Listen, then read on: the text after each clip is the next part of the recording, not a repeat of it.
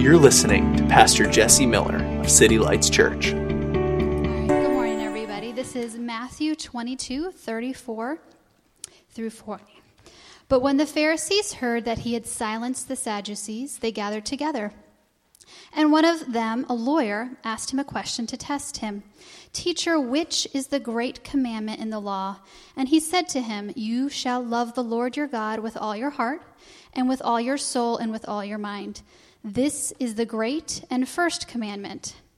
And a second is like it you shall love your neighbor as yourself. On these two commandments depend all the law and the prophets. Uh, we have finished up our series on wisdom, and today I was thinking, what should we talk about? And uh, I see a lot of you are wearing red or pink or shades of that. The rest of you have no heart at all. I'm kidding. kidding. No, today is Valentine's Day, and I thought this would be a good day to talk about love. Um, so I want to play a game, right? A little game before we get into the message. I'm gonna today's today's Valentine's Day. There's a lot of thoughts about love in media, movies, songs, poetry, books. Everything. Love is a pretty dominant thing, isn't it? Like in, in culture and in our the way we the things we pursue, the things we talk about. So I want to read a few quotes, and if you know the movie, just just yell it out. All right, just just go ahead and say it. Let me finish it first, but then say it. Um, first one is I may not be a smart man, but I know what love is. Forrest Gump. Wow, that's pretty good. All right, all right. Um, you had me at hello. Jerry Maguire. All right, there we go. I came here tonight not because. Oh, I came here tonight because when you realize you want to spend the rest of your life with somebody, you want you want this you want the rest of your life to start as soon as possible.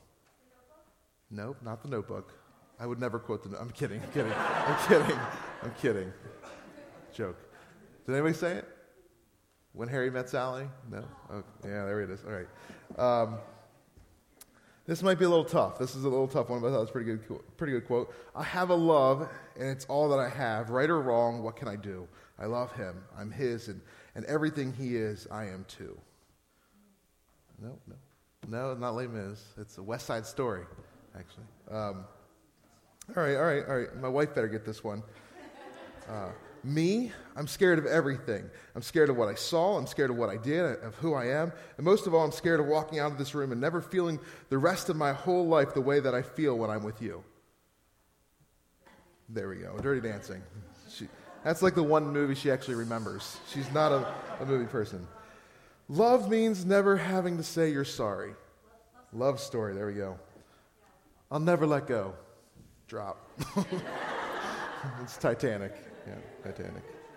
All right, let's see if I can do this one. All right. Marriage. Marriage is what brings us together today. Marriage, that blessed arrangement, that dream within a dream, a love true love, will forever and ever so treasure you love. anyway, Princess Bride. I'm not really good at that. Princess Bride. There are a thousand different quotes through movie history about love. And like when you hear them, usually, some of you know what they are, some of you remember them. Some of them are awful. Love means never having to say you're sorry. What is, what is that? That's nonsense. To me, I, I remember going to see Titanic as a teenager and thinking, he's talking about never letting go. She's like, I'll never let go. And then she drops him. Like, and then later you drop the necklace. Like, what? You dropping everything. You're letting go of everything. I don't understand. But like, all of us whether we want to admit it or not, we have this thing inside of us that loves a good love story. Even us guys, we love a good love story. You're saying, not me. Star Wars has love in it. When Han says to Leia, I love you, she says, I know. That's a great moment. Die Hard is a great Christmas movie and a love story and action all in one. There's a quote from Arwen to Aragorn that says, I would rather share one lifetime with you than face all the ages of this world alone.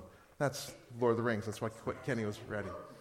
Like, there's something in us that we love, love. We just like obsessed with it. It's in our the journals. It's in our songs. It's if you don't write a song that has love somewhere in it, you're not going to sell. Like nobody's going to buy your songs eventually.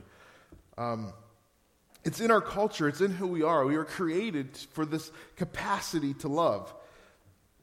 And um, even though we don't, like us men, typically don't like, like feeling sappy or emotional, and I hate the Hallmark Channel and what's the other channel? Lifetime. Like those, those shows. My wife will put them on, especially around Christmas, Valentine's Day. It's like the marathon of new stuff, right? And from the first 30 seconds of the show, I will tell her how it ends. Like, I know they're to they're, they hate each other now, but they're to be happily ever after. You know, I just know what it is. So I'll, I'll sit there with my book and my headphones on because I'm, like, I'm not watching this. And by halfway through it, I'm like this. My headphones are like back here. I'm smiling. My wife's in the kitchen baking. Like, she doesn't even care anymore. And it's me watching this, like, oh, that's happy. I already knew it was to happen. Like, we just want to see happy endings, don't we? Unless you were evil, you want to see a happy ending. Like, you want romance to exist, you want love to flourish. It's in us. We are created for this. This morning, I want to talk about the ultimate love. We kind of talked about a little bit with communion this morning. God's love for us is so big. And I know a few months ago, God really hit my heart with this that if we don't get his love for us first, if that doesn't completely renew itself in our hearts and minds every day, we're going to miss the rest of what he has for us. In Psalms, I want to read this Psalms chapter 40, uh, 42, he says the beginning, As a deer pants for water, for flowing water, so my soul pants for you. He's saying that during a difficult time of his life, he needs God more than anything. Psalm 63 Oh God, you are my God. Earnestly I seek you. My soul thirsts for you. My flesh faints for you, as in a dry and weary land where there is no water. So I have looked upon you in your sanctuary, beholding your power and glory. Because your steadfast love is better than life, my lips will praise you. So I will bless you as long as I live. In your name I will lift up my hands. My soul will be satisfied as with fat and rich foods, and my mouth will praise you with joyful lips. This is, the, this is David, the man after God's heart. He is madly in love with God. Like he is obsessed with pursuing God. In the morning I'll seek you, at night I'll seek you. Like a deer needs real water, I need you. David in the cave, David on the throne says, God, I need you. I'm pursuing you with all that I am. Make sense? This is the heart of David. This is the man who realizes that he completely needs God. And this morning, I want to look at today, this day of Valentine's, this day of love. We talk about loving God, but I wonder, what does our love for God really look like? Is it all pursuing? Is it all consuming? Is it this heart that longs for God? Is He all that we really need? Um, my wife and I, we, we talked, we've been married eight years, right? Yeah, eight. Just double checking. My math gets bad after five, so um, eight years. And, um, and we've often, like, we've, we've seen other dating couples, you know, coming in and out of the church, coming out and out, in, our, in and out of our lives. And there are aspects of it where we're like, oh, that's really cute. That's sweet. Man, that was so much fun. Remember when we did that? Then there are other aspects of like, thank God that's not us. I am so glad I'm not insecure like that. I'm so glad that, you know, there's a whole, the, dating has its fun parts, and dating also has its horrible parts. And like there, when we're together in marriage, there are fun parts and also difficult parts. But yet, there is this like steadfast awareness that she loves me. I'm not some teenage boy like, loves me not, she loves me, like loves me not. I'm, I'm not insecure. Like I just know she loves me. So that's the great part of it. There's this other part that, that like that fluttering like, oh, what can I do to win them? That that's not really there because I've won her, but yet I continue to pursue her because making a marriage healthy. Make, you guys know what I'm talking about. You, how many married people know what I'm talking about? Like there are parts of dating that was fun. There are other parts like that was ridiculous. Thank God we're not there. And this morning, I, I want to say that there are aspects of that that reflects who we were created to be in our relationship with God. There is a part of us that should be so confident in His steadfast love for us that we never feel abandoned. We never feel like He's going to run off on us or leave us alone. But yet there's this other part that's constantly being pursued and pursuing Him.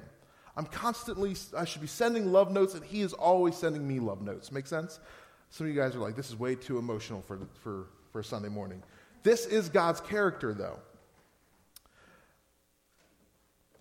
Amy read Matthew 22 this morning. We started off there. And you have the Pharisees, they try to trick Jesus. They say, What's the greatest commandment? The Pharisees are the religious. They are the law abiders. They are the ones who know all about God intellectually, right? And they act the right way out of people who know about God. And Jesus says to them, You're trying to, basically, he knows they're trying to trap him. And he says, What's the, what's the greatest commandment? Love the Lord your God with all your heart, with all your soul, with all your mind, with all your strength.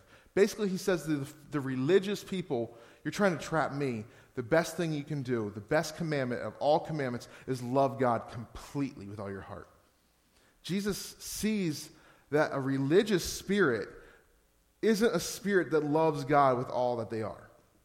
We can be people who know all about God.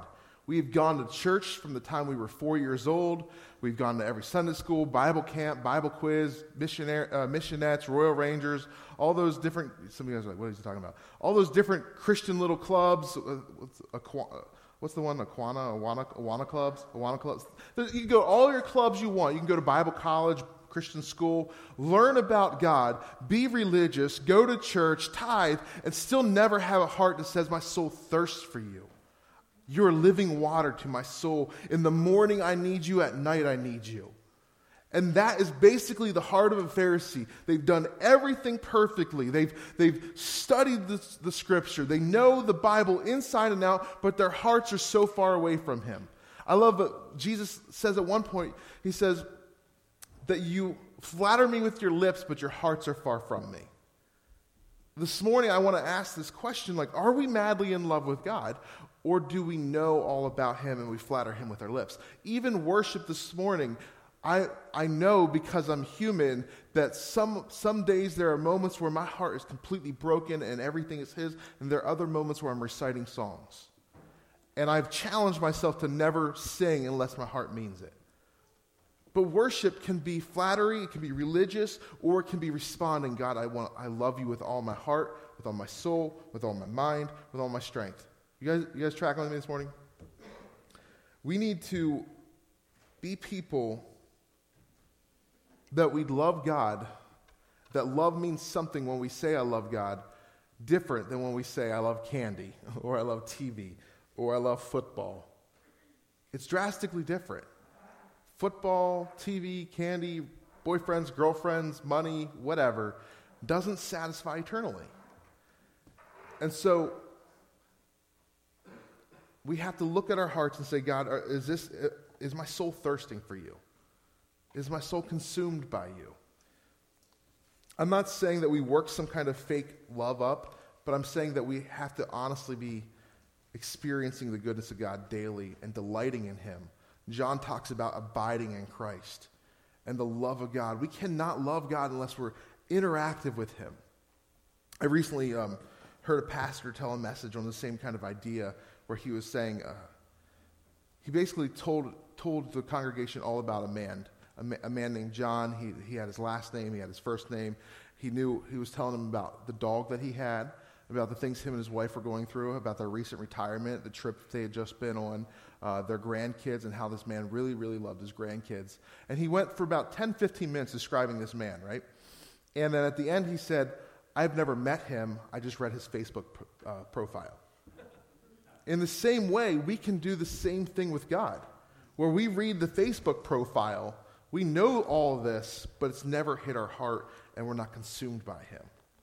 I can tell you facts about God. I can tell you the facts about what Jesus did and what he says and what he says he will do. But unless I truly am experiencing delighting in him and he's my, my only passion and I realize he's all that I need and everything else is false or lesser than, then I don't really know him. If I don't wake up in the morning and have my time with him, if I don't go to bed at night and have time with him, if, if I don't seek his face, if I don't hear his voice, then I don't really know him. Jesus says, my sheep hear my voice. I want to be so consumed with the love of God that I actually hear his voice. And I don't just know him because I have the degree on the wall that says I went to Bible college and I have a bachelor's in ministry. That gets me nothing if I'm not satisfied in his presence. Does that make sense? this is only this is really only possible when you realize that you need him. More than anything else, you need him. Exodus, one, this is a great story. Exodus chapter 33. We don't need to turn there. I'll briefly sum, sum it up for you. But we see uh, Moses Moses leaves uh, Sinai. And, and basically, God says, You know what? I'm going to send my angel with you because if I go with you, you guys are so wicked and so off that I will destroy you. You're horrible people.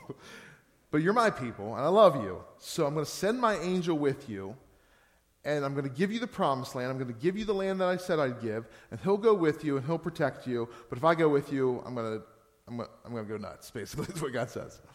But Moses knows the heart of God.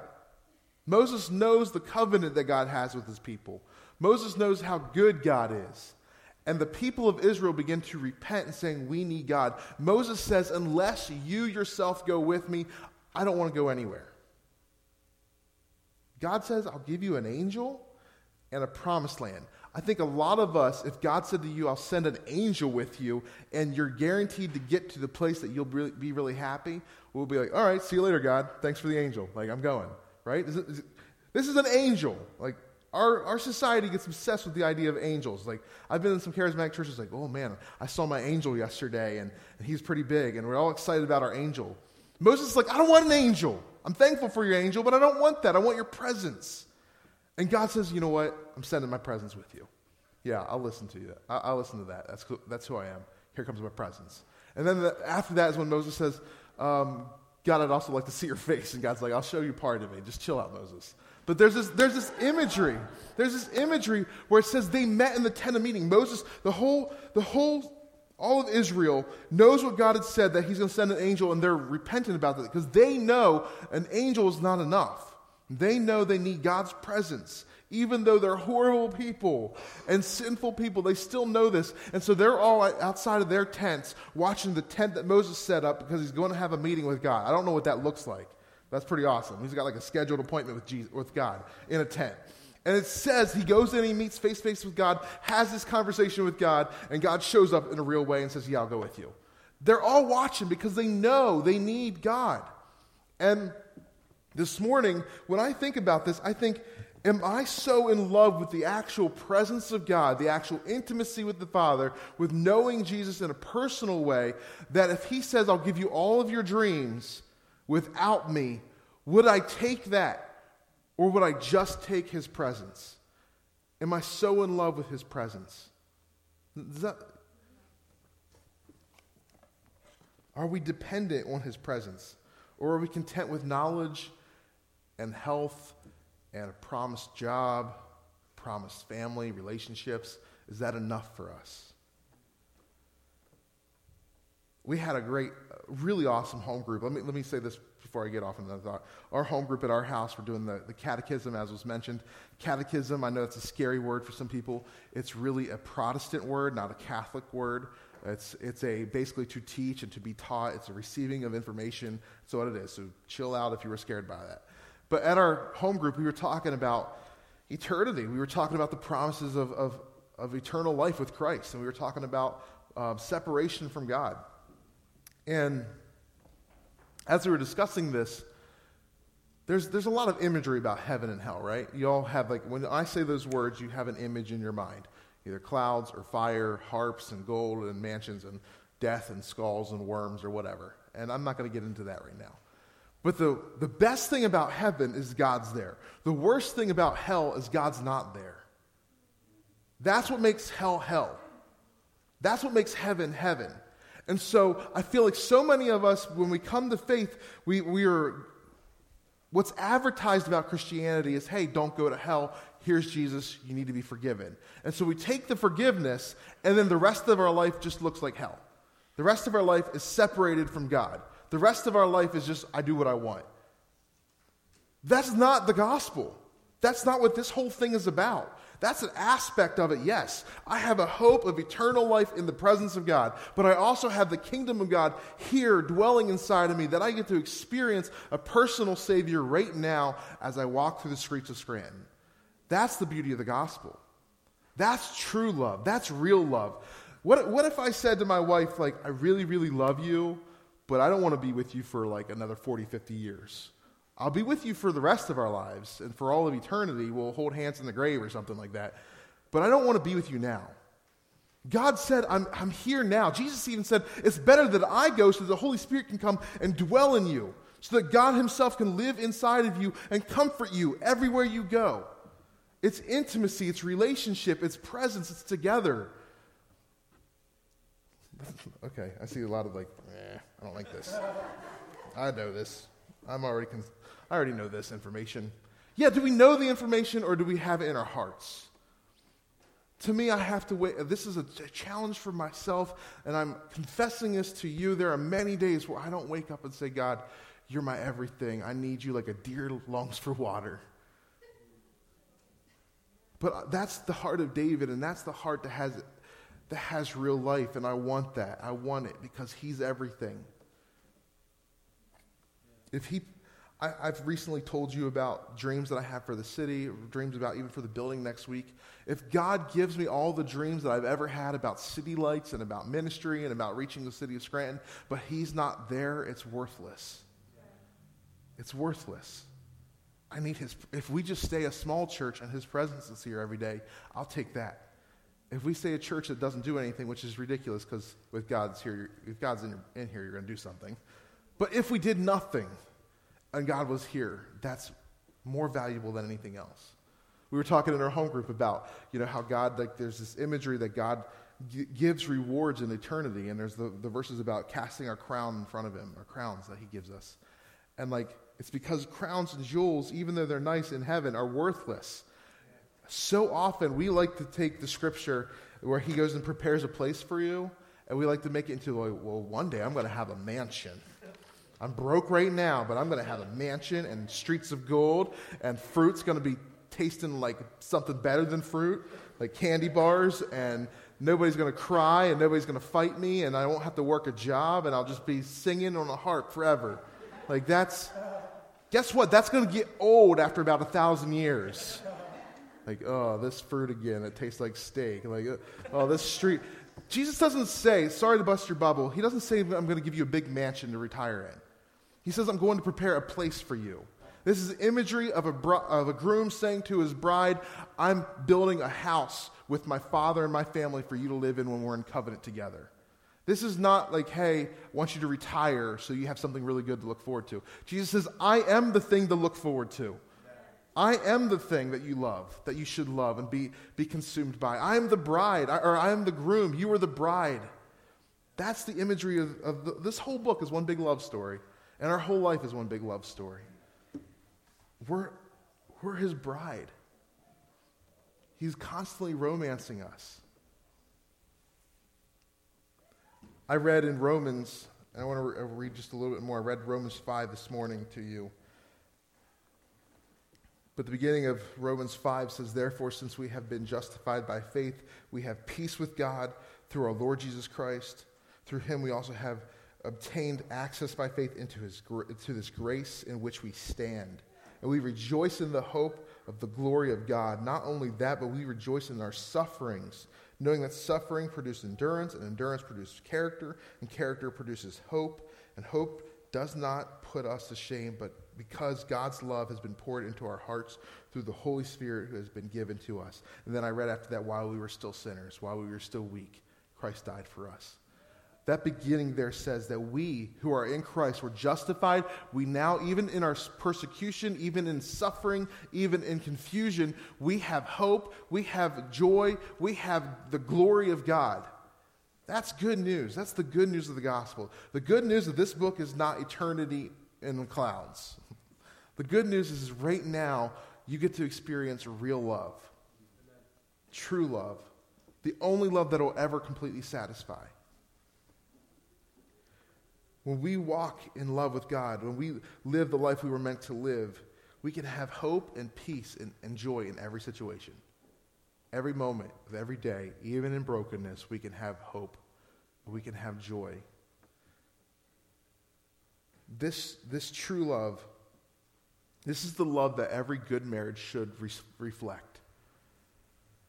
This is the love that all of Hollywood wishes they could portray. This is the love that every love song, every poem has wished for. It's inside our hearts that we long for this love, the love of the Father, to be reality in us. Everything else is a reflection or a shadow or an image of His love. Everything else is just a part, a, a small picture of His love. There is no greater love than experiencing the daily love of the Father and living in His presence. Kenny, if the worship team come forward. What I want you to say is, or I want you, what I want you to hear this morning is I'm not teaching um, that what we do or religious study isn't important. I'm not telling you don't read the Bible and don't do good things. Right? Like that was the Pharisees. They did good things and they read the Bible. I'm not telling you don't do that. What I'm telling you, though, is make sure your heart is consumed by love for Him. Right? Then out of that comes these other things.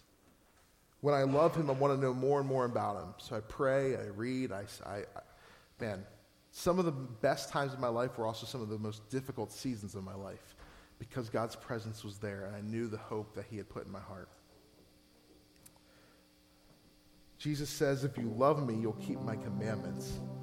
And then he talks about how a slave doesn't know what the master is doing, but a son knows the heart of the father.